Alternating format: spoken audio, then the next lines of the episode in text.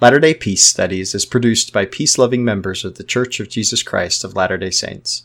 Any views expressed herein are not to be taken as official positions of the Church or its authorities. Latter day Peace Studies presents Come Follow Me. I'm Shiloh Logan. And I'm Ben Peterson. Thank you for joining us as we discuss this week's reading of Come Follow Me, as outlined by The Church of Jesus Christ of Latter day Saints. We're recording these podcasts from our homes, and so you'll often hear children playing, dogs barking, and babies crying. This is our life, and we love it. Our hope is that as we discuss these scriptures and truths, we will come to a more perfect understanding through experiencing the atonement of Jesus Christ and find greater peace in our lives. Hey, Shiloh, good to be back with you here. We are doing section 71 through 75, the Doctrine and Covenants, this week. So these sections as we move in or towards section 76, this is all kind of a, a, precursor, kind of lays a little bit of groundwork for how section 76 came about. Um, Sidney Rigdon has entered the scene full fledged here, right? He's helping Joseph Smith do what they call translation of the Bible. Now, that's a that's a whole discussion. Entire volumes and papers have been written on on what in the Joseph Smith restored context this word translation means. So we'll have a little bit of a discussion about that. But, you know, starting off in section 71, uh, the Lord tells them to, to stop that for a time and to go preach the gospel. Basically, you know, Ezra Booth has, has left the church previously. He's been uh, writing a lot of uh, stuff and publishing it um, against the church. And so Joseph and Sidney are supposed to go out and, and preach and try to dispel some of the rumors and, and stuff that, that Ezra Booth has been uh, spreading.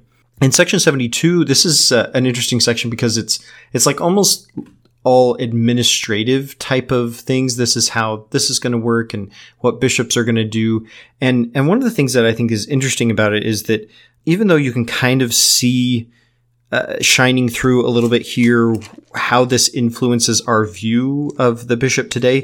It, it actually is uh, pretty different from how the bishop, how bishops or the bishop in terms of presiding bishop actually operates in the church today. So you can see this is kind of an early conception of the office of a bishop and what they're supposed to do.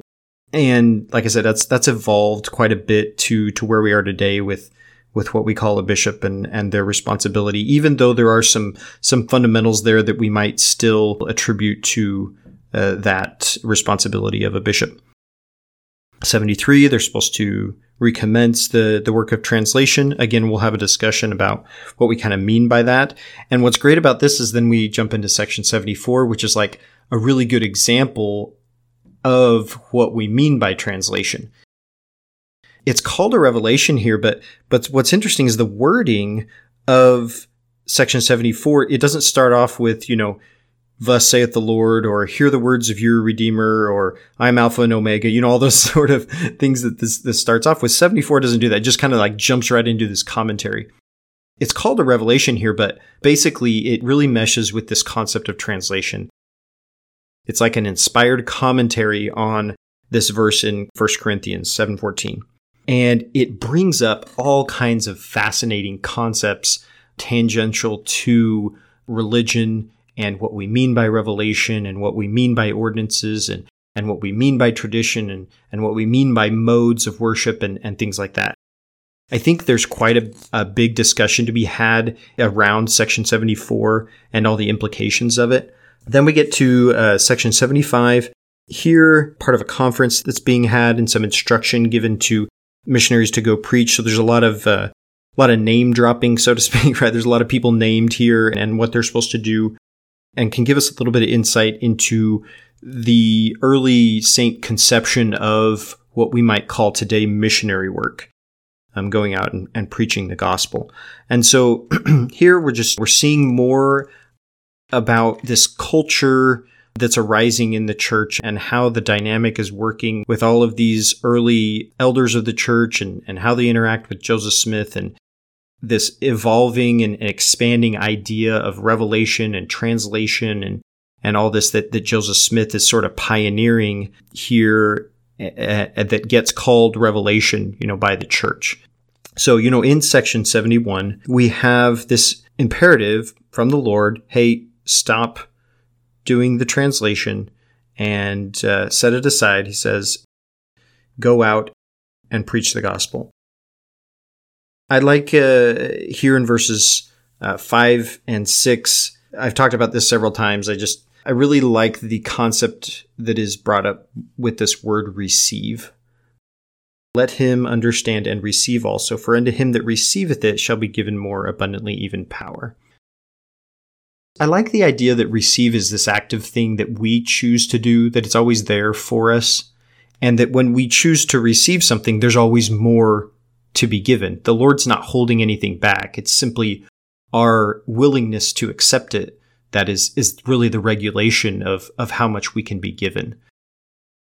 Verse 7, I kind of sat with this for quite a while, and then I looked up the definition of confounded, which I read through all the stuff in the, the 1828 dictionary, and none of it wasn't was stuff that I didn't know, but it it really it really kind of reiterated that confounded has to do with mixing things and making the distinction unapparent, confusing things. So, whereas once things were two separate concepts, you bring them and you mix them up and it's not clear anymore. And so this was really interesting to consider in the context of them going out and preaching the gospel. Why would it be that that would create confusion? So verse 7, wherefore confound your enemies. Call upon them to meet you both in public and in private. And inasmuch as ye are faithful, their shame shall be made manifest. I was thinking about what it is, what, it, what does it mean to love your enemies? And what would it mean if you actually go out to meet them, right? It says here, meet them, public and private. Go out and actually meet up with them, sit down with them, have a conversation with them, show them that you're not really their enemy. Show them by your love that they aren't, you aren't really guilty of the things they accuse you of. What this is going to do is confuse them at first, right? And and and we see this sort of as a pattern throughout those who who practice this sort of proactive hyperactive love that when they when they go out to meet their enemies that there is this moment of confusion. What's what's going on? This isn't the way you're supposed to react. You know you're supposed to fight me. You're supposed to argue with me. And instead there's sort of that moment of confusion confounding right? You've before I thought you were my enemy and I knew who my friends were, and now all of a sudden this is confused. You're not my enemy? I thought you were my enemy, you know? And so I kind of see the, the shame being manifest there because basically they accuse you of being malicious when you're not. And there's at least a moment of shame that they're going to feel because they wrongfully accused. I kind of see this verse in, in a different way rather than like them going out to like Bible bash everybody. This is a way of them going out and there is going to be confusion, um, confounding, some shame involved in the fact that if they go out and they truly do preach with love and true authority that uh, we we read about in section 121, then you know you're going to have these moments where their so-called enemies don't know who they are anymore. They're, wait, you're not my enemy anymore, right? so there's some confusion. Yeah, I love everything that you just said there because that is so consistent with everything that we've talked about with the Sermon on the Mount. You know, another thing that I had thought about eh, concerning verse 7 when it's talking about, you know, that whole confounding our enemies and calling them to meet us in public and private to talk about these things and that the shame is made manifest you know, we've talked about it before, but it, for me, I thought about Luke chapter 12 when it talks about that whole, the sins will be shouted from the rooftops. Hmm. And, it, and it says, for there is nothing covered that shall not be revealed, neither hid that shall not be known. Therefore, whatsoever ye have spoken in darkness shall be heard in the light, and that which ye have spoken in the ear in closets shall be proclaimed upon the housetops. Right? And a lot of the time, the interpretation we have of this scripture in Luke 12, 2 and 3 is a type of the wicked finally getting theirs. Yeah. It's, it's like the guilt, the shame. They're going to, they're going to finally get what's coming to them, man. They're going to get everything that they have built up, that they've done in the secret darkness. They're going to finally feel ashamed. They're going to feel humiliated. They're going to feel the fear and they're going to finally get what's, what they've been trying to make other It'll people feel because, Yeah. yeah, that'll shut them up, right?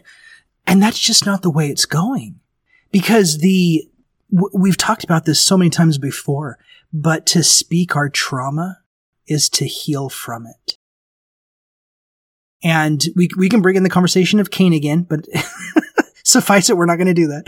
But to speak our trauma is to heal from it and to keep that trauma within us and to not speak it out is to bury that curse within us and to, and to never actually deal with it. It's to feel the trauma over and over and over again. And we are a church that we believe in the doctrine of proxy. And how beautiful is it that God will even help us speak our trauma by proxy? That if we're not going to speak it, others will speak it for us on the rooftop. Because once it's spoken, once it's out in the open, once it is no longer hidden, there's nothing to hide from anymore. There's no more shame to hide from. It's revealed everything that created that the shame narrative had forced back down into the ground. See, it's not the shame of what's happened once it's revealed and out into the open. It's the shame that buried it to begin with. Right. And once it's out in the open, then at that point now there's healing. You know, I think of a time in uh, South Africa, and once all of the the apartheid had happened, and, and that that whole genocide that was going on between the white South Africans and the black South Africans, and about when they finally started to try to have healing and reconciliation between the two there after the apartheid, they had this brilliant plan that was completely crazy, where they said that what they wanted is they wanted everyone who had been a victim of violence to come forward and to give their story. Because they needed to heal from it. It needed to be recorded. It needed to be put down. They needed everyone's story because it needed to be documented so that it, they don't have to keep on reliving this thing over and over and over again. But they knew they couldn't stop there. So what they did is they went out and they said, if you have been a perpetrator of violence, we need your story too. Come and please give us your story so that we don't have to ever have to relive this ever again. Let's get every story out into the open. And so they had people who had committed violence to come in just to give their story without fear of reprisal or of punishment. Now, I mean, this is very, this is very Cain and Abel to me because it's, the purpose here was not for punishment. The purpose here was for reconciliation, for healing. Right. And to speak that and to let that come into the open, now it's in the open. See, what happens is if you let this kind of trauma go unaddressed and unspoken, then what happens over years and years and years as new stories come out and new stories, it just keeps on ripping the scab off and it never lets it heal. It just begins to scar over and over and over again, and you never truly heal from it. Well, both victims and perpetrators start telling them, you know, if they don't speak it out loud, they're going to tell themselves that story over and over and over again, whether you're a victim or a perpetrator. And that story about their trauma is going to start informing their identity. And over time, that's going to actually, you know, manifest itself in society in harmful ways. Yeah. And, and that's why I loved what you were saying so much with this is because it really does show that, that call, that Sermon on the Mount call to love our enemies.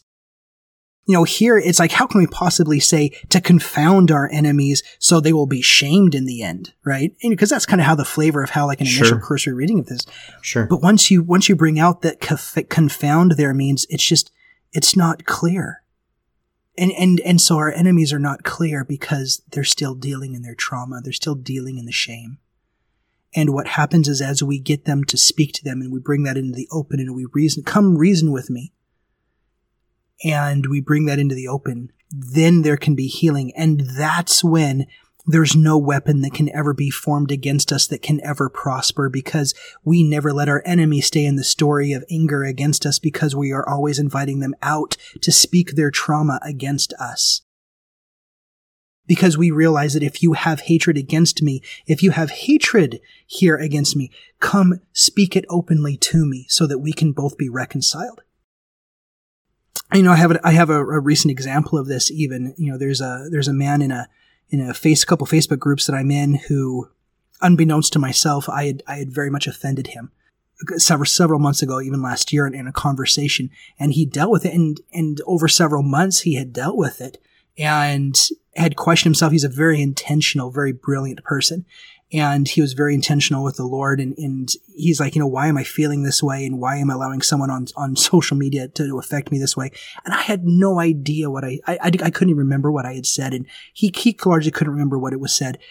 But then he had the ability of coming to me and saying, I'd like to open up a discourse here to talk with you and to see your perspective on things. And I, I love those opportunities because I, I myself have reached out to many people on social media because social media, let's face it, social media is a cesspool. it's not, it's not a very good place to be able to have friendly correspondence and good feelings and is very unique if ever you can create that kind of space, especially in perpetuity. But over time, in the last few days, I've been able to, to speak with this gentleman and a love and a reconciliation and of, of forgiveness and of understanding of, of him understanding me and me understanding him and me telling him, I am so sorry. I had no intentionality of, of causing this kind of pain or to cause this kind of offense. But yet still we have to recognize that even if we have no intentionality, of causing trauma, of causing pain in another. And yes, we all have to be responsible for our own offenses and for, and for our own things. But that doesn't justify going out and giving license to, to just willy nilly, nor does it give us license that when we find out that our actions inadvertently have harmed another person, even if they've dealt with it and have been accountable to it, that we, we don't apologize, that we don't find reconciliation, we don't find love between each other. And so it was a beautiful moment for me to apologize and to say, I'm so sorry. I'm sorry for this and what this has happened. And for him to be able to tell me about himself and him, for him to invite me to tell me about myself and to clarify it. And, and, and it's not to say that we agree on, it's not like we're like, oh yeah, we agree on everything. We have some very fundamental differences of opinion. But the brotherhood and the, and, and, and the brotherly kindness, though, that has been fostered has revolutionized that moment. And I, th- and I see this in this scripture, this very much in this scripture about how this is how we reason with our enemies, that we don't have to agree on the end. But then once we get into doing it, we realize we were never enemies to, at the beginning, right? Right. And in that point, as I said, I've said a few times now, there's reconciliation and there's peace. And that's how I, I truly believe that we begin to find unity you know, it, going into verse 10 on that, you know, a lot of times we, we may try to do that. We may make that effort towards our so-called enemies, right? And it's not accepted or we're not able to articulate in such a way that, that really does bring about that. You know, maybe, maybe our language is insufficient or maybe we really aren't uh, we really aren't emptied enough of our pride that that we can approach the thing with humility. And so then we have in verse 10 here if any man lift his voice against you he shall be confounded in mine own due time. You know that that these things can take time sometimes. Um, not not just for others but for ourselves. You know sorting that out and and realizing that that we you know can can approach that with more humility. Uh, one of the things, you know, you were talking about like coming to someone and apologizing because, you know, inadvertently you done something. And, and that does happen a whole lot. One of the things that I realized uh, a while back that really changed the way that I approach relationships, especially like um, asking forgiveness, is is realizing when uh, looking back on you know that moment and realizing whether I really did intend harm or not. And, and I really, you know, I, I started realizing that more often than not that I actually did sometimes intend the harm, right? And it was disingenuous of me to say that I didn't and that it was much more meaningful for me to admit that, to speak that, say, you know what? I, I did feel like I needed to quote unquote harm you or that was, I was being mean. I was intentionally being mean.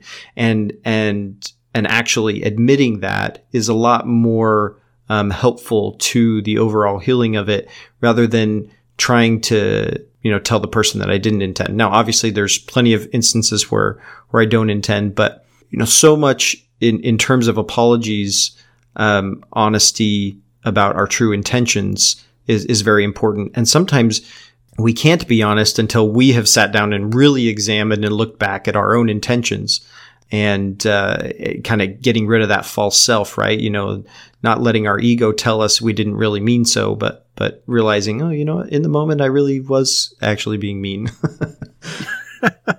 yeah, I, I think that happens to me far more often than I want to admit, right? But it, it does. It takes a lot of takes a lot of courage and humility and authenticity and and vulnerability to really come to those moments of of giving up that ego and and of reconciling with those who who in the moment we've we, there's I don't know of a single argument or of a single mean word that's ever been uttered that it didn't feel justified in the moment, right? Right. And there's that's all, how it works. all, that's how it works. and and it, it's awful that it works that way. We can always justify an unkind word. And we can always justify the things that we do and the things that we say, and there are a thousand ways to do it. And we can always justify away reconciliation. In fact, I have found it easier to reconcile away uh, reconciliation than than the mean things that I've ever said and done, and that's an that's a hard one to grapple with. It is. Moving into section uh, seventy two. I don't know if you had anything before uh, three and four, but I had some thoughts on three and four that said, "Verily, in this thing ye have done wisely, for it is required of the Lord at the very hand of every steward to render an account of his stewardship, both in time and eternity. For he who is faithful and wise in time is accounted worthy to inherit the mansions prepared for him of my Father. Now, section 72 is a very administrative section, and we know from, from last week and, and a couple of the weeks before that, I, I don't have the gift of, of, of that whole administration thing. That's not me. Like, whenever I get across like these administrative sections, it's just my eyes glaze over and, and, and I have to really pour my intentionality into these, uh, these verses. I'm like, all right, what's he saying? it's just not, and I think it's so hilarious because so many other scriptures like jump out and just in vibrant colors and, and, and meanings and, and whatever. And like, look at me. And then I get into like administrative verses and it's like the lone and dreary world and I'm like, I don't, I don't want to even be here. and I think it's just hilarious because it's always been that way for me. Yeah, I mean, it, there there is some some stuff here we can pull out. I, we could talk specifically about Bishop, but this does go back, I think, to our discussion we were just having about you know being truthful and speaking your trauma and telling your story, so to speak, and you know rendering account of your stewardship. And I think whether it's done in this formal way to a bishop in an institutional sense, or just to, you know, confiding in a friend, or at the very least, like doing it for yourself, like writing it down. I think this is why a, a, journal can be really valuable, which is something that I don't do, but a journal can be really valuable for a person because you're, you know, you're kind of giving an account of your stewardship to yourself or to the Lord or however you want to look at it for your audience. Um, and, and there's, there's a lot of utility in that, um, in terms of like examining yourself and your intentions throughout the day and, and hey, did I, what patterns am I seeing in, in, my behavior? What does this tell me about, about where I am in my relationship with, with God and with others? And so there's a lot of moments of, of accounting stewardship there. And that can formally be done um, I think that could be a potentially good role for for a, a bishop. Um, but that would be just in like an institutionalized formal sense. Surely there's other ways that that can can come about on a more regular basis, whether it's with a spouse or a close friend, or just like I said, writing it down for yourself. I think this is a valuable um, exercise to account your stewardship. We get sort of this this ways that this is all supposed to happen like in a material or, or temporal sense with Zion. And then we end with a couple verses that um, I don't I don't know what they mean. so maybe I shouldn't even bring them up, but but uh, I'm going to bring them up because they they they stick out like a sore thumb to me. verses 25 and 26 and and if you had some stuff before this obviously you can comment but it says let them carry up unto the bishop a certificate from three elders of the church or a certificate from the bishop otherwise he who shall go up to the land of zion shall not be accounted as a wise steward wise steward this is an ensample. amen so i don't know what this means it, it's kind of it's kind of strange to me. I mean, it, maybe if I lived in 1830, it wouldn't be strange to me, and this would be all like, oh yeah, this is totally normal. But um, it, it seems odd to me, and I I think I kind of take it as a way or a practical way of regulating migration to Jackson County or quote unquote the land of Zion at this time. You know, uh, the Lord had told them not to go in haste, that things needed to be done in their own due time. And yet we still have a lot of people very anxious to get there because they think that, you know, it's all uh, sunshine and rainbows and unicorns there in Jackson County. And um, this is just like maybe one way that um, Joseph Smith is interpreting the will of the Lord as, hey, you know, let's let's take it slow. Let's go orderly. Let's not uh, rush there and think that everything's all the grass is greener there, right? And everything's going to be better. So, yeah, yeah, I think that's that's. I don't have anything to add to any of that. as good as any other, right? it's like how do I follow? I don't know how to follow up with it. That's good stuff. it, you know, moving on to second. I didn't have anything before uh, before that, so that that's awesome. Um, on section seventy three this is where we begin to have Joseph and Sidney come back to translating, quote unquote. I, you can't see me, but I have air quotes up, translating. And maybe for the way I say translating, that kind of gives the, the idea of Definitely air quotes across. see it in my mind. You can see it in your, okay, well, there it is. so Joseph is translating the Bible and and this is a really kind of interesting experience. So now he goes back to Sidney Rigdon, and they don't actually end up uh, finishing it. But I think the story is absolutely fascinating as to what's actually going on with the translating aspect of this. And, and, and, it, and it goes, I, I think it's important to know at least where kind of recent scholarship is about it, because it really helps us to identify how the revelations were being given, how these things were coming about, kind of the foundation that how we can even go get our own revelations, as it were. So at BYU, my New Testament professor, I, you know, and I was taking my little, uh, religion classes, right? My devotional classes. I, I took New Testament one, just like four gospels from Dr. Thomas Wayment. And he was an amazing guy. He, I just absolutely love this guy to death. And, and so he ended up getting together with, uh, Haley Wilson, who I believe was one of the students that he, that he was working with. And they wrote a paper and they did a bunch of research and they come to find out there's some really interesting passages of the translation that give us a lot of clues into what Joseph is doing. So as we get into section 73 and kind of what's going on the translation, um, I read this to you a little bit earlier, Ben, but I'm going to go ahead and reread this again and just kind of give you an idea about what is going on. Because Thomas Wayment and Haley Wilson ended up writing a paper, and on the BYU uh, on the BYU website is kind of a long abstract about what their paper is about, and that's what I'm going to read from. So it's kind of detail what the paper is about. But this is from March 16th, 2017. So it's been just over four years that this, uh, this paper has been out. But in reading it, it says the following are a few key passages from the article we wrote together. When we first started to project our goal was the following to compare the changes made by Joseph Smith to the Bible with contemporary commentaries of his day. So to, to say it again is that they wanted to compare to see if any of Joseph Smith's translations of the Bible, uh, quote unquote translations of the Bible, were synonymous with any of the contemporary biblical commentaries. Of what unique additions did he did he make? Maybe yes, and correct. And what and what else? What was new for Joseph than than what was in, existence in the day? And then going back to the text, it says, and in so doing, I hope to tentatively reconstruct the 19th century academic Christian world in which he brought forth the Bible translation.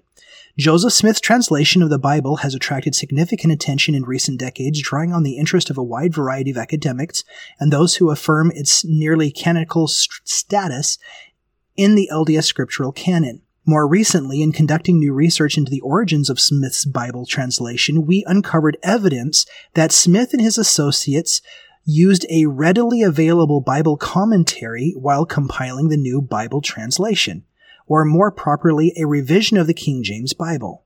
The commentary was Adam Clarke's famous Holy Bible containing the Old and New Testaments, and was a mainstay for Methodist theologians and biblical scholars alike, and was one of the most widely available, available commentaries in the mid 1820s and 1830s in America. Direct borrowing from the source has not previously been connected to Smith's translation efforts, and the fundamental question of what Smith meant by the term quote unquote translation with respect to his efforts to rework the biblical text can now be reconsidered in light of this new evidence. What is noteworthy in detailing the usage of this source is that Adam Clarke's textual emendations come through Smith's translations as inspired changes to the text. Moreover, the questions of what Smith meant by the term translation should be broadened to include what now appears to have been an academic interest in the update of the textual, the text of the Bible itself. This new evidence effectively forces reconsideration of Smith's translation project, particularly his Bible project, and how he used academic sources while simultaneously melding his own prophetic inspiration into the resulting text. In presenting the evidence for Smith's usage of Clarke, our paper also addressed the larger question of what it means for Smith to have used an academic theological Bible commentary in the process of producing a text that he subsequently defined as a translation. In doing so, we first presented the evidence for Smith's re- reliance upon Adam Clarke to establish the nature of Smith's usage of Clarke. Following that discussion, we engaged the question of how Smith approached the question of the quality of the KJV that he was using in 1830 and what the term translation meant for both Smith and his close associates.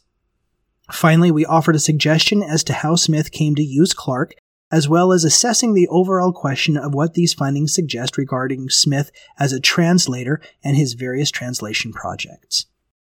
Okay, that was quite a mouthful.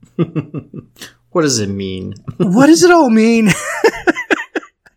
so, so in short, what this means is that Joseph Smith was found to be using a very common Methodist biblical commentary of his day. And in doing this, he was using this and including passages, long passages at times, from the commentary that made its way into what's called the JST now, or the Joseph Smith mm-hmm. translation of the Bible. Mm-hmm. And so what they found is that there were many long passages of Clarke that had entered into the JST. So when we're reading the JST, and in sometimes our text will show us what the JST says, and many times it's simply just lifted now, I don't want to use the word plagiarized because that has a lot of negative terms and it wasn't really a thing back in the day, but it was lifted without citing it and made as though it were a translation itself. Mm-hmm. So in this kind of way, it acts as though it was like a divinely, a, a divine or an inspired biblical commentary, if that makes sense. Mm-hmm. And so it, their whole paper, and if you want to go look it up, you, you, can just Google Haley Wilson and Thomas Wayment, Ancient Scripture, and it's called A Recently Recovered Source Rethinking Joseph Smith's Bible Translation. And it'll get you to the page there on byu.edu. And so I think this is just interesting is because what this does is this shows how God is speaking in and through Joseph. And it's not always in this immediate downpour of revelation and kind of out through Joseph as a perfect conduit of God. But there's also a, that may have happened in multiple cases, but it's also there's a different part of this quote unquote translation, whatever whatever that means. And Wayment and, and Haley go through and they talk about you know what they think that means, and you can go read it if you if you want to. But again, getting back here to section 73, it's just interesting that they begin this process again. And that's where they are at in doing that. So all of that discussion. And now we are in section 74. So Ben, why don't you tell us about section 74 and a little bit about how all of this discussion that we've just had about this biblical commentary and the translation process and what that all means, what does that have anything to do with section 74? Well, so, you know, to to sort of summarize again what you were talking about, that as Joseph Smith is going through with Sidney Rigdon and quote unquote doing their translation of the Bible, um, much of what they come up with is informed or pulled from this commentary, this previous commentary. And then it's maybe expounded or added upon or at, at times tweaked by Joseph's own understanding and inspiration that he gets as he as he's going through the particulars of that and what is what and sorted out, um, I think the paper gets more into the weeds of that. Is that correct? That's correct. Yes. Okay. So if you want to know the particulars, okay, which word is from the commentary and which word is from Joseph Smith, you know, you'd have to go and, and I think it, it kind of does a lot of that analysis in, in a very careful way. But, uh, but, but all that to say that you know, this, this term translation is used very loosely by Joseph Smith. And we see that it's used in, in a lot of different ways, you know, because the way that the Book of Mormon was quote unquote translated wasn't from a commentary, right? like there's there's nothing to be found in in any other sources like we have with the Book of Mormon. Yeah, there, you know, there's all kinds of theories about where some of the stuff comes from in, in terms of uh, plots and stuff for the Book of Mormon, but but none of it really pans out to to what the actual text says. So all that to say, you know, the process of translation, again, there's those air quotes for the Book of Mormon, seems to have been something very different in nature from what the translation of the Bible is. Even though I believe, you know, Joseph Smith talks about using the seer stone in the process of the translation of the Bible from from time to time. Don't quote me on that. I might be wrong, but I believe that's the case. so uh, all this being, you know, different aspects of the how Joseph Smith views his seership, right? And what translation is. And then again, we have a totally new way of coming about with the book of Moses. Because Mo- the book of Moses is, in essence, part of this translation of the Bible, but in almost the entire thing is is completely new material right? This isn't like some commentary. This is whole new experiences, like particularly of Moses and, and Enoch, that uh, aren't pulled out of some commentary. Some of them can relate to some apocryphal uh, sources that you can see at the time, especially with like the Book of Enoch. But again, this is a different type of quote unquote translation. And then the Book of Abraham, you know, that's a whole new different type of translation, which opens up like a whole nother number 10 can of worms, right? right. so, so again, all that to say that this word translation has at least three or four different meanings as we might term it today. And I believe uh, this paper, and then there's there's been some other commentary since, explores Joseph Smith's different uh, ways of viewing translation, and it's it's just very interesting to note that the word translation ironically doesn't mean translation in in how we might term it today, right?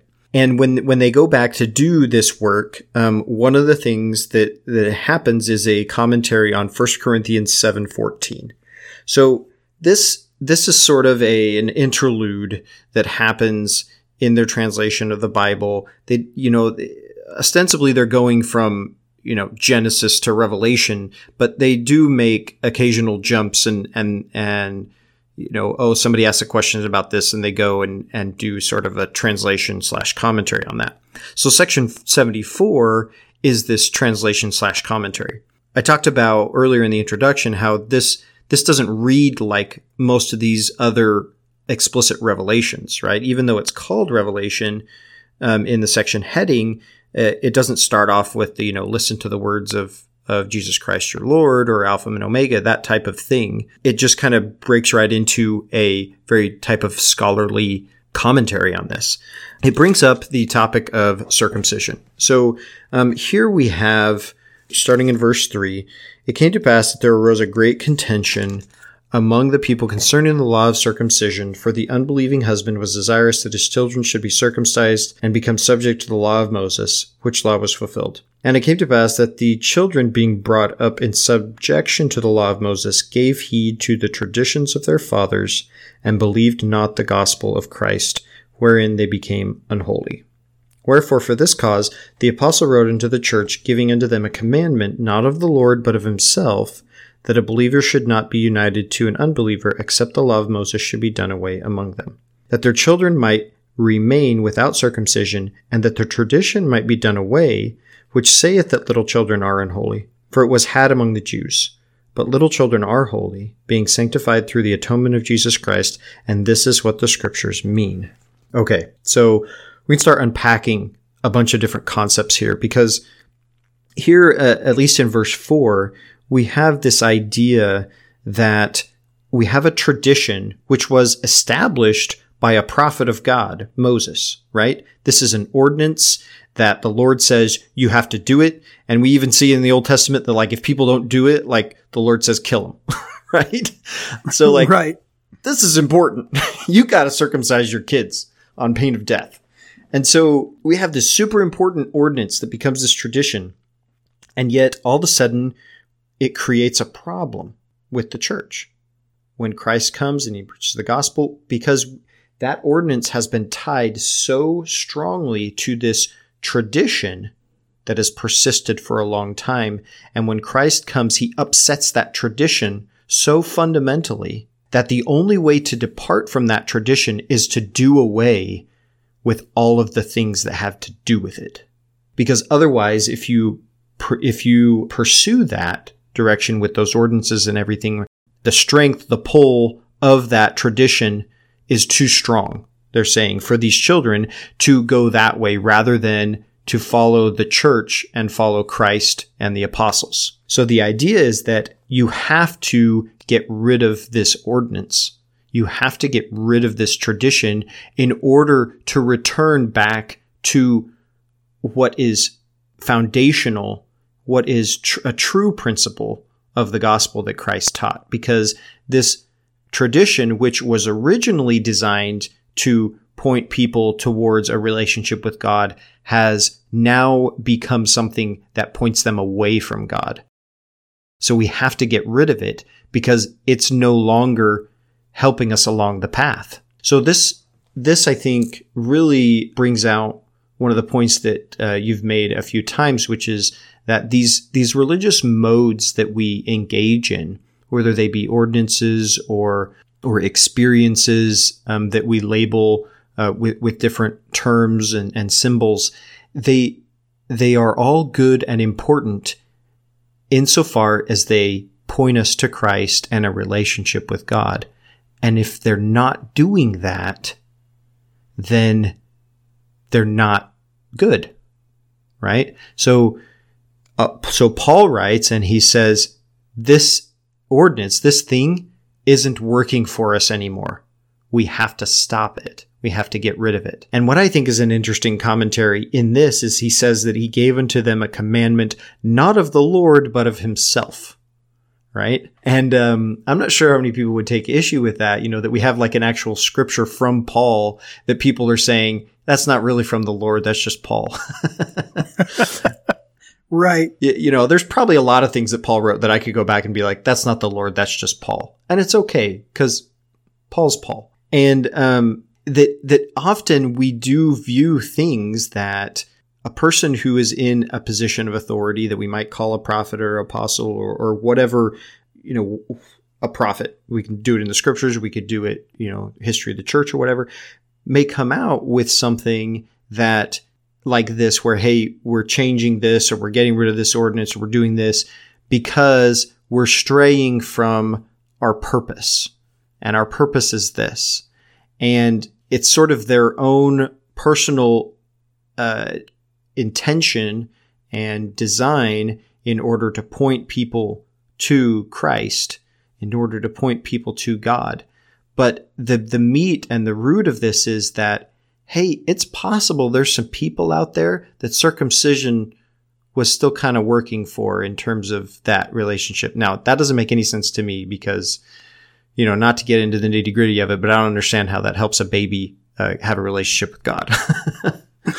but, but, but, you know, you, you could come up with any other type of, of ordinance that, hey, that works for this person, right? That's a mode that works for this person. And so this commandment isn't of the Lord. The Lord's not coming and telling you stop that ordinance because it's not, it's not pointing you to me.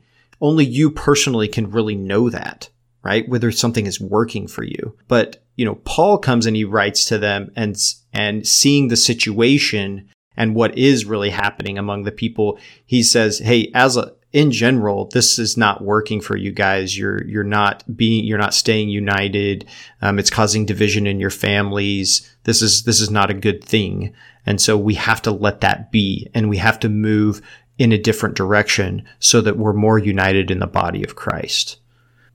Yeah, I thought I was going to have more to say when I got into that, but you just said everything. I mean, I think that's great. That's great. I mean, it is. It's for me right now, especially with my with my own discipleship. I do. I see things. I see like everything as a mode. Eh, this modality of the gospel. It's. I see prayer as a mode. I see scriptures as a mode. I see the church as a mode. I, I see the sacrament as a mode, uh, going up into nature. Everything that everything that is anything that I can direct my intentionality into that produces an experience with God is a mode for me. So it's, right. it's, it's like getting up in the morning and just like basking in the sun and as it comes up. That's a mode of experiencing God. If my intentionality is in that moment with God, I'm experiencing it with God. And we find out like the word of wisdom, um, wearing garments, you know, even the clothes we wear, the food that we eat, the tithing that we pay. These are all, this is all modality of religion it's all the things that we do that we focus ourselves into to be able to experience those things. And and I love there I love there what you had said Ben about eh, how I've said it is that modes are good until they're not. Yeah. it's it's just kind of it kind of is that simple for me. And it takes a lot of really, self-awareness, you know, to recognize that and and you have to make a decision at that point. Okay, is there is there something I need to change about how I'm viewing the mode in order to give it more life? Or has it run its course and I need to let it go so that I can move on to something else the Lord has, has for me in terms of a way to experience Him? The answer to that is not obvious in an objective sense. It, each person has to work that out, right? Oh, I, I love the way you put that. That to give mode a new life man, I've I've been looking for a way to be able to explain that. I have like two analogies that take me like 10 minutes apiece and I try to explain it to my wife and my wife's like, no, those analogies are not any good. You can't say that. and so I'm like, okay. So I've been searching for things, but I love that. We have to find out whether or not those modes, we just breathe new life into them again and we come into where then, then they become more meaningful to us again. Or if it really comes in time to where it is just time to let old things go and to expand into a new life with God. And, and to become that aware. And the more that I have experimented with that idea, the fear of being deceived, the, the fear of, you know, I, I don't, it, I know it lands for some. And so I, I don't want to throw a universal blanket statement over a thing, but it doesn't land for me personally. The questions like, who would you be if the if the Book of Mormon wasn't in your life, or the church wasn't in your life, or the Word sure. of Wisdom wasn't in your life? Hypotheticals, yeah. Those hypotheticals. Um, because for me, anyway, and, and, this isn't to say it lands for everybody this way. It's just it's I'm, I'm making a personal statement, but for me, it lands as a motive and a mode of fear. It, because it's like, man, what would happen? And it's it's like a fear that without this, I would I would have been this, and in fact, it was my wife at one point. She goes, "You really?" Because I was going off on the rails one day. She's like, "If it wasn't for th- this, I would be a drunk alcoholic, drug. I'd be a drug addict in the middle of a curb, peeing all over myself." Eh, like, I, this, I don't know why that's where I'd always go. Right? And I've never like like my particular. That's Shiloh's default state. Which is so weird because Uh, that's not my my thing. Like like everybody's got their thing, but like drinking alcohol or smoke, uh, that's never been my thing. Like I've got right. my own things, but that one has never been mine. But yet I always say that without the church, that would be my thing, and it, it just it wouldn't be. yeah. And so yeah. and so my wife knows that about me, and she and she's like, "Are are you sure?" And and I was like, "Maybe." And so I had to like reevaluate it until finally I'm like, no, no, that's not who I would have been. But anyway, it, it's just to be able to to express and to, and to see what the love of God brings us into. There was someone who posted on my on uh, on something that I posted on Facebook uh, a couple uh, either a month ago or two months ago. And I forget even the context of what the original post was about, but this person she responded and said, "People like cows can be contained within an organization in one of two ways either you feed them regularly and you can you have something that they want to stay for because it edifies them and fills them and they want to stay or you've got to build a corral around them to control them and to make them stay mm-hmm. And that really had an impact on me i'd never really considered i'd never considered my human condition as a cow before and so, so as i was sitting there I've, I've wondered and i've thought about that for a very long time and I know so many of us are so different. We all come to the gospel with so many different ways. And for me, I'm looking for something to keep me to stay there with the edification, to stay there with God, to keep that edification. And whenever I find God, man, it's there. It's there.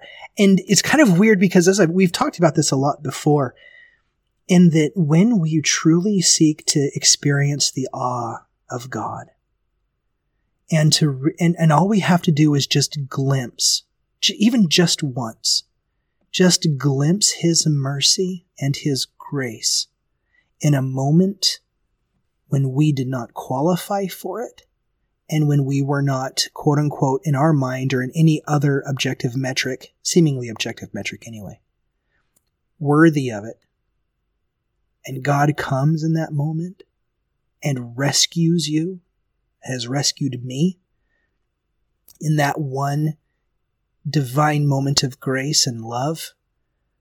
It's like, uh, like I've said, I can spend a thousand lifetimes of, of perfect, sinless lifetimes and never once qualify for that kind of sublime awe. And, and so that really does become that motivator. So I look for God in those things. I, I, look for that kind of experience and awe of God now in the modes that I partake of. And man, it's made a lot of modes a lot more meaningful for me. So yeah. that when I do partake in them, they produce things. And it's actually exciting now because then it's not just going to church to be able to, you know, just to kind of go through the roads and the, and the thing and to feel the spirit. I, I don't want to, I got to be careful how I say this because I don't want to diminish other people's influences. What I'm doing is I'm speaking of my experience. This is where I you be- are. Yeah. This is where I am, right? I was becoming very rote with my discipleship. You go to, I went to church. I just had the sacrament. I would feel, I would feel good. I would feel the spirit as I would, as I would deem the spirit. Um, I was feeling good about myself and, but it was just, it was just, it was good but then I, I really came to a place where like, is this it? Is this really it? Like, like my life, my existence, my time on this earth, my relationship with God. This, this is, this is it. This mm. is the epitome of everything that, that the, the grand architect and creator of heaven and earth and that which it, all things are that they are. And, and this, and my experience that I'm giving to it, this is it. And it was kind of in that question where I was like, that this can't be it. Right. And so then at that point, I was like, what am I missing out? And then, you know, I've explained how I went to a, a three day conference right about the same time and it completely and radically altered and transformed my life. And I walked out of there knowing I would never be the same person that I was afterwards as I was going into it before. And as I walked out of it, I, there's this little voice in my head and and I and I know that little voice, and I, and I know who's who that little voice is. It's asked me to do all sorts of things, and and I always argue against it, but it's always I always need to follow that voice. It came and it said, for the first time in your life, you've actually experienced what it means, what your baptism symbolically means. Mm-hmm. You've experienced your baptism. And that was such a powerful moment for me That's that, that that's like one of those like top five moments in my life. It might slide down to six, but I think it's going to stay in the top five, right? and where where I was like, yeah, I'm a completely different person. The old me is gone and dead, and what stands here is a new person committed with this relationship that I want to have with God, with being authentic and actually being a truthful, honest person and moving forward in my life. So, yeah, these modes, I, I love the way you said it, breathing life back into modes. So if, so I challenge anyone listening, if there's a mode in your life that you have experienced God before, whether it be reading scriptures or saying prayers or going out into nature or uh, going on long drives you know, I know that that's a big thing for a lot of people. My son, for instance, I had no idea. He came, he came to me not too long ago. He's like, Hey dad, can, can we go on a trip sometime? and I'm like, I'm like, I'm like, I'm like, Johnny, we, we have all sorts of trips planned this summer. He's like, no, no, no, no, like, like at night. Huh. I'm like, I'm like at night. He's like, yeah, like when it gets really dark and the, and the headlights come on and you just go down the road and you're just driving for a long distance at night and you're, and you're on the highway and you just moved and he, he just starts like explaining this entire like scenario, right? Johnny, like, I hear you. Do you like that, that too? too? Oh, I love it. Is that a vibe for you? it is. I don't know why. And and he's yeah. like, he goes, Dad, that's like my favorite thing in the world. and I'm like, I had no idea. Like that was his, that was his vibe. That's his mode, right? He like like getting out there late at night and driving out in the middle of the freeway in the middle of nowhere. That's his that's his jam. It's peaceful. Yeah.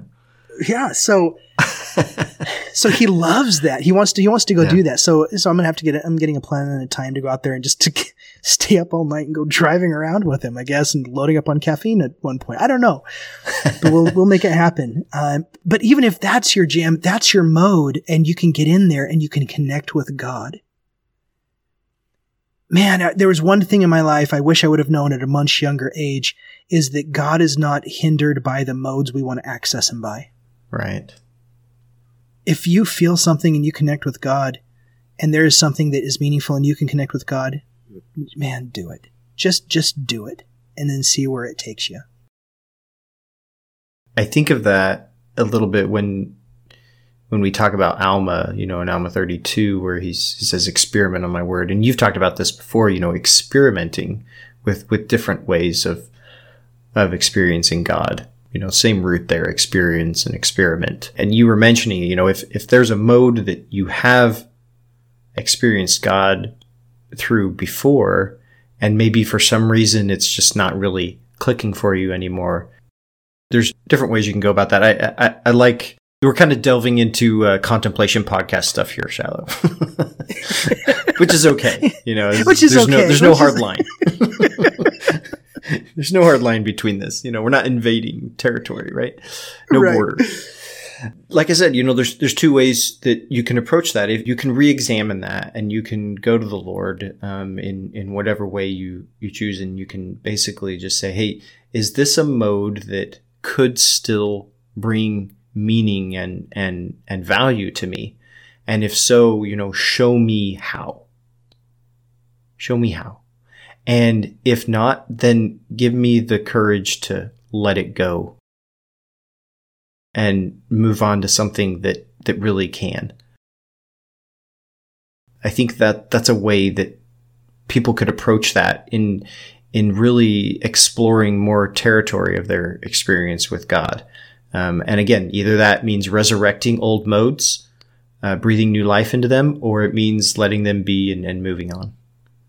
All right, Ben. So bring us into 75. We, we have 75 here. This is an interesting section because it's given to so many different people. I mean, I'm, I'm seeing William McLellin, Luke Johnson, Orson Hyde, Samuel Smith, yeah. Lyman John. I mean, we got a lot of names on here and everybody's got a different kind of vibe going. I like the section heading here. And we've talked about this stuff before where it's, at this conference, Joseph was sustained and ordained president of the high priesthood. Certain elders had encountered difficulty in bringing men into an understanding of their message, and they desired to learn more detail as to their immediate duties. I think this is I think this is really an interesting way of framing what whatever we're going to talk about here. because you have these guys who are going out as missionaries and nobody's listening to them. And I, I, think it's the salesman in me that's been a salesman for 15 years and have gone through so many sales meetings. When I go out and I have like multiple days of nothing, I'm like, what am I doing wrong? And so like you're yeah. really intent and like listening to like the trainers. He's like giving you, and, and on the trainer side, I've been on the trainer side before and just like, I don't know why that person's not doing very well. What is that, why is that person not what doing, am I doing wrong? Well? I have no you know, idea what you're doing. and I've been on both sides of that equation so many times. But you're just desperate for to get an answer as to why why what you think you're doing sucks so bad and why why it is that you can't figure it out. When I see this there, certain elders had encountered difficulty in bringing men to an understanding of their message, and they wanted to know what their duties were. Like, like, what do we do now? I, I think it's just an interesting question. It's that it's the same it's the same human experience over and over again. What I experienced and what I, you've experienced it on the doors too. Uh, you've you've done door knocking before in your life, yeah. um, both on and off your mission. And so there's like this: What am I doing wrong? Tell me what I'm doing wrong. It's it's like help me be better, and tell me what to do. And God is so much more concerned. I've learned with kind of the direction we're headed in the journey than he is about the destination. I mean, the des- we're never getting to the real destination in this life anyway. Everything is about the journey. Yeah. And so as as God's kind of pointing us down, we're like, what do I do? And God's like, well, let's talk about who you are first. No, no, no, no, no, no. No, tell me what I need to go do. And God's like, let's talk about who you are. And he's like, no, God, I want to know what I'm supposed to do about it. And God's like, fine, go, go do this. Right. yeah. Yeah, it, it is interesting. You know, the I was thinking about that that concept of the journey and the destination. You know, like even if we talk about in terms of after this life, the Latter Day Saint narrative on that in terms of the plan of salvation is just like, well, you know, the destination is just another journey. so the the the journey is the destination. the yeah. destination is the journey. I really liked uh, verse 2 here and how this is uh, phrased. It made me think of of what it means to go and preach the gospel. And I'm not sure if this is necessarily how they understood it or, or how it was intended, but this is what I pulled from it this time. Verse 2 says, Hearken, O ye who have given your names to go forth to proclaim my gospel and to prune my vineyard. You know, um, I almost could throw in the word up, given up your names to go forth to proclaim my gospel. So if we go back to section four, which is what we call it, like the missionary section, right? So, and if, if we, we don't call it, then we do now. then we do now. I'm going to call it the missionary section. There's lots of really uh, great things in there when we talked about that. This process, right, of giving up, sacrificing, you know, what you feel is important for what the Lord is calling you to, your desires to serve. And here, you know, your name is something, is a symbol of your identity, right? For instance, when we're baptized and, and we take upon ourselves the name of Christ, that's a symbol of our identity. You know, we're identifying ourselves with Christ now. And your name may be a symbol of your identity as an individual, but then also as part of a family. And so, you know, given up your names or given your names to go forth to proclaim the gospel, you, you have to, in order to go out, there's that emptying, like in a beatitude way, right? You've got to divest yourselves of those identities, become meek so that you inherit the earth. So you're symbolically of that, you're kind of, you could say you could give up your name because it's, it's this identity that you're willing to divest yourself of in order to take on what the Lord has for you to go and do. I don't believe in necessarily an objective sense that the Lord actually asks you to to give up your identity as an individual, but he does ask us to give up our false identities in order to to discover who we truly are.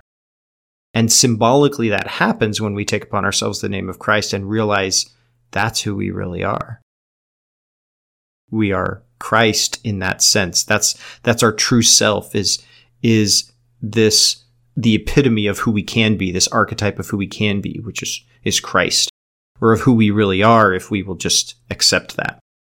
This probably isn't intentional, but we could pull up the symbolism anyway that it's interesting when when missionaries are sent out, right? That they don't really go by their first name for the most part anymore, right? They they get a title, elder, and then their their last name. And it's almost like there's that moment of a symbolic sacrifice, a, a false self or identity in order to to go out and represent Christ. And I don't know if it's ever viewed like that by people. I don't, I didn't view it exactly that way when I was a missionary, but um, this verse sort of frames it that way for me, and I think it's it's interesting. Yeah, I do think it's interesting. You know, I, I think that it pulls over. Verse twenty one is where is is what stood out to me the most in section seventy five, because it ties into the whole dusting your feet off uh, section things that we've talked about before. Um, dust your, you know, shake the dust off of your feet as a testimony against the people who don't listen to you. Yeah. And it just, it's so, it's so funny. But I love here in verse 21, and you shall be filled with joy and gladness, and know this, that in the day of judgment you shall be judges of that house and condemn them. And it shall be more tolerable for the heathen in the day of judgment than for that house. Can you like, like, okay, hold on, uh, let's back up for a second. Yeah. In the New Testament, we had some apostles who as they are headed down the street, the apostles like stop off into the Samaritan village and are like, come listen to us about Jesus. And everyone's like, no. And they kick him out. And they get out there and they're like, Jesus, they didn't listen to us. And Jesus is like, okay. And they're like, let's call down fire from heaven and consume and destroy them. And Jesus is like, what are you talking about? or not? like, why would, why would we do that? It's like they said no. And it's like, you want to kill him? Like they said no, Jesus, we should kill him. It, we, we should like destroy them. And Jesus is like, mm, you don't understand what we're doing yet, right? I see that same thing in these verses, and I'm like, why is God the one then being like the apostles yeah. and, uh, and, and these early missionaries? You know, as I've been thinking about this today, uh, you know, it, this goes again back. I'm so grateful for the Beatitudes. and it shall, and you shall be filled with joy and gladness. You know, that's the fourth Beatitude. Blessed are those who hunger and thirst, they shall be filled. And they be filled with righteousness. That righteousness, that joy, that gladness. But as we've talked about with the Beatitudes for over and over and over again, if you if you've gotten to the fourth Beatitude, you've had to work on Beatitude one through three which is that poor in spirit of emptying out your egos, your false identities to this world, emptying out everything, and then standing there in your mourning of mourning lost identity and, and all the attachments to this world, and standing there then in the meekness and realizing you don't belong anywhere anymore because you've given up all of your identities. And now because you belong nowhere, you belong everywhere. So it's the meek who inherit the earth. And then it's in that phase where we hunger and thirst after righteousness and we are filled. And so in verse 21, he's talking about these people who are filled. And so, how is it that a person who's filled with righteousness after they've emptied and mourned and are meek, that now they want to turn around and be joyful and glad in their enemies being destroyed? So, what came to me as I've been thinking about this today is, you know, when Jesus said in the Sermon on the Mount to go love your enemies, you know, bless them that curse you and do good to them to hate you and pray for them which despitefully use and persecute you. When he tells us to love our enemies, Jesus posits that we have enemies. To love our enemies, Jesus says there has to be an enemy. And, and this is, this has always been peculiar for me. Why is Jesus positing an enemy? And and so it's been my experimentation. It's been what I found through my own personal experimentation that it was through loving my enemies that I came out on the other side of that con- that that experiment and that experience, realizing they were never my enemies to begin with. The construct of enemy was was something that I made in my pride and my ego but it was through the process of love that shed my false self and allowed my true self to come forward to the recognition of seeing them as their true self, that they were never my enemy to begin with. And yet Christ still posited enemy. And so I thought for a while, I'm like, what? well, then why didn't Jesus just come right out and say, Shiloh, you don't have any enemies? Just love everybody. You don't have any enemies. Why not just start with that? And at least for me, it's, it's become clear for myself that if Jesus wanted to have an analytical statement of just understanding things in my head, he would have just said that. And I would have been, and I would have worked on that and we, I could have experimented on that. But it's through experimenting and actually experiencing love and the awe and wonder of love towards someone that my ego sees as an enemy. That it, it demonstrates and it shows me in ways that words cannot communicate the power of love in destroying the false self.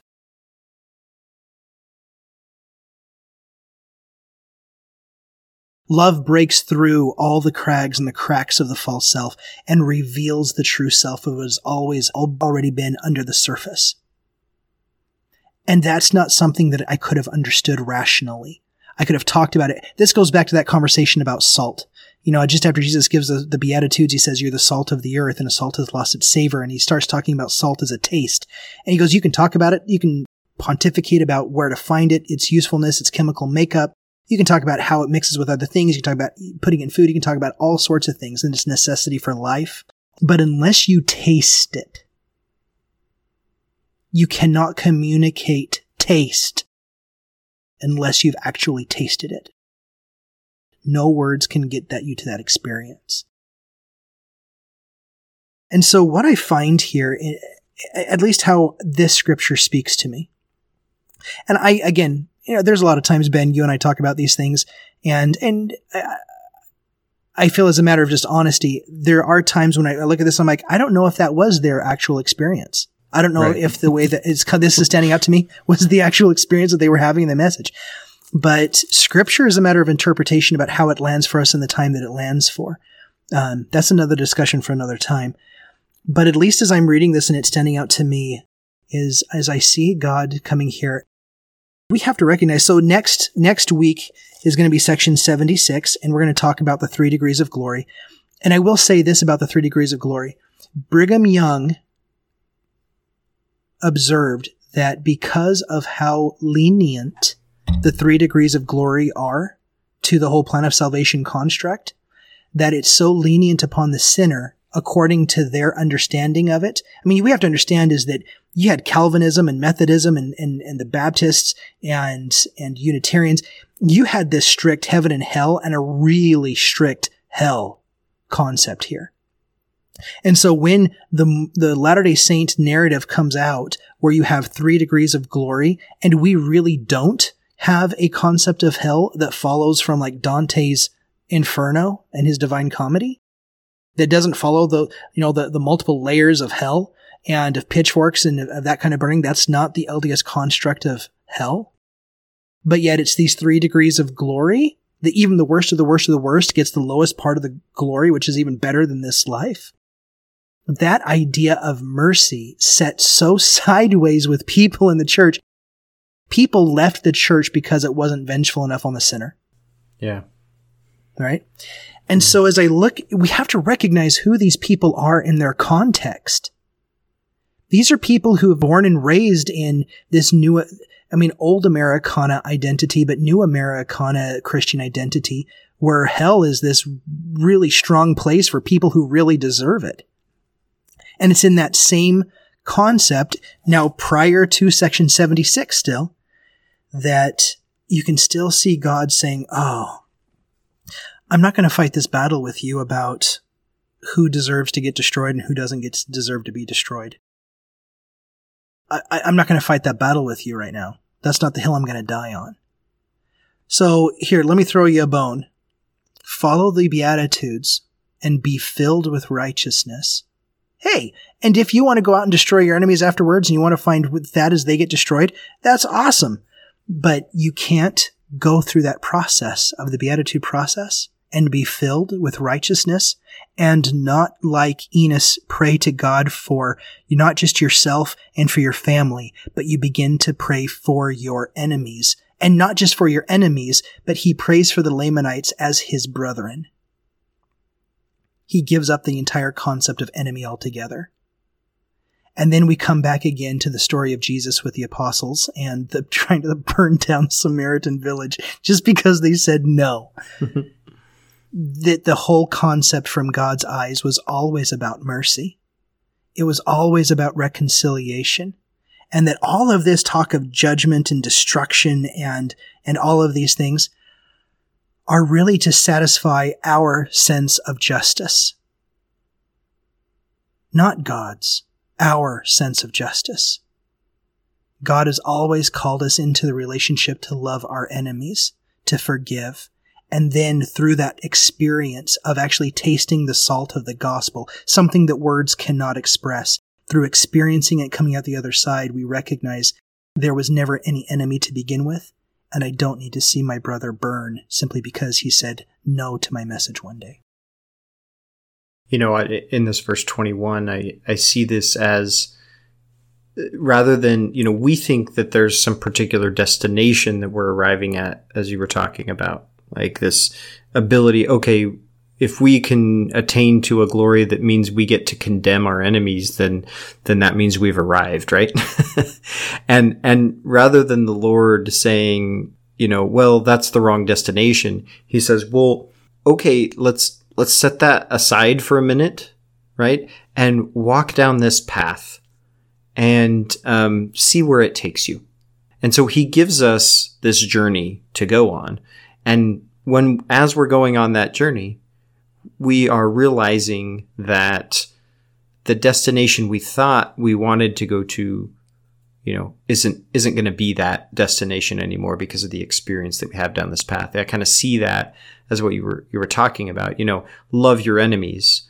And as you pursue that path and journey of love, you start discovering, oh, there's, there's no enemies on this path right? They they're gone. And so, uh, yeah, I think what you're saying is right. Like in, in this context here, that that the Lord is is giving them a a way to not just outright reject their ideas by just contradicting them and saying that's wrong, but by through an experience coming to a realization of not what's wrong, but what's right. Right? You know, uh, rather than saying you have no enemies, the Lord's saying everyone is your brother, right? And there's a difference there. Rather than defining something by what it isn't, defining it by what it is. That's what experience does for us rather than like an analytical approach. An analytical approach can typically only ever tell us what it isn't because we're basing it on our previous experience. And it's saying, well, it's not that, it's not that, it's not that. Whereas when we have an experience, now it's like, oh, it's that. You know, you brought up the salt thing. And no longer do, does our understanding of something have to be defined by what it isn't. It can just be defined by what it is. And that's what journey brings rather than just, you know, like you were talking about, that analytical contradiction of our previous experience. I like that. I don't have anything to add to that. That was awesome. Okay, great. Okay. well, Ben, do you have anything else for section 75? Uh, no, not really. Not really. I mean, there's a lot of names, um, you know, talking about how to go and preach the gospel and do missionary work and nothing in particular that, that stood out to me. Okay. Awesome. Well, thank you everybody for, for listening to us. we hope it, uh, I, I always, I always feel really good and really pumped after, after we've, we've done this. I, I write notes down and I go back and I, and I scribble. So I'm going to have to go scribble some more. So thank you everybody for listening uh, this far. And we will see you back next week. Until then, I'm Shiloh Logan. I'm Ben Peterson. We'll see you next week.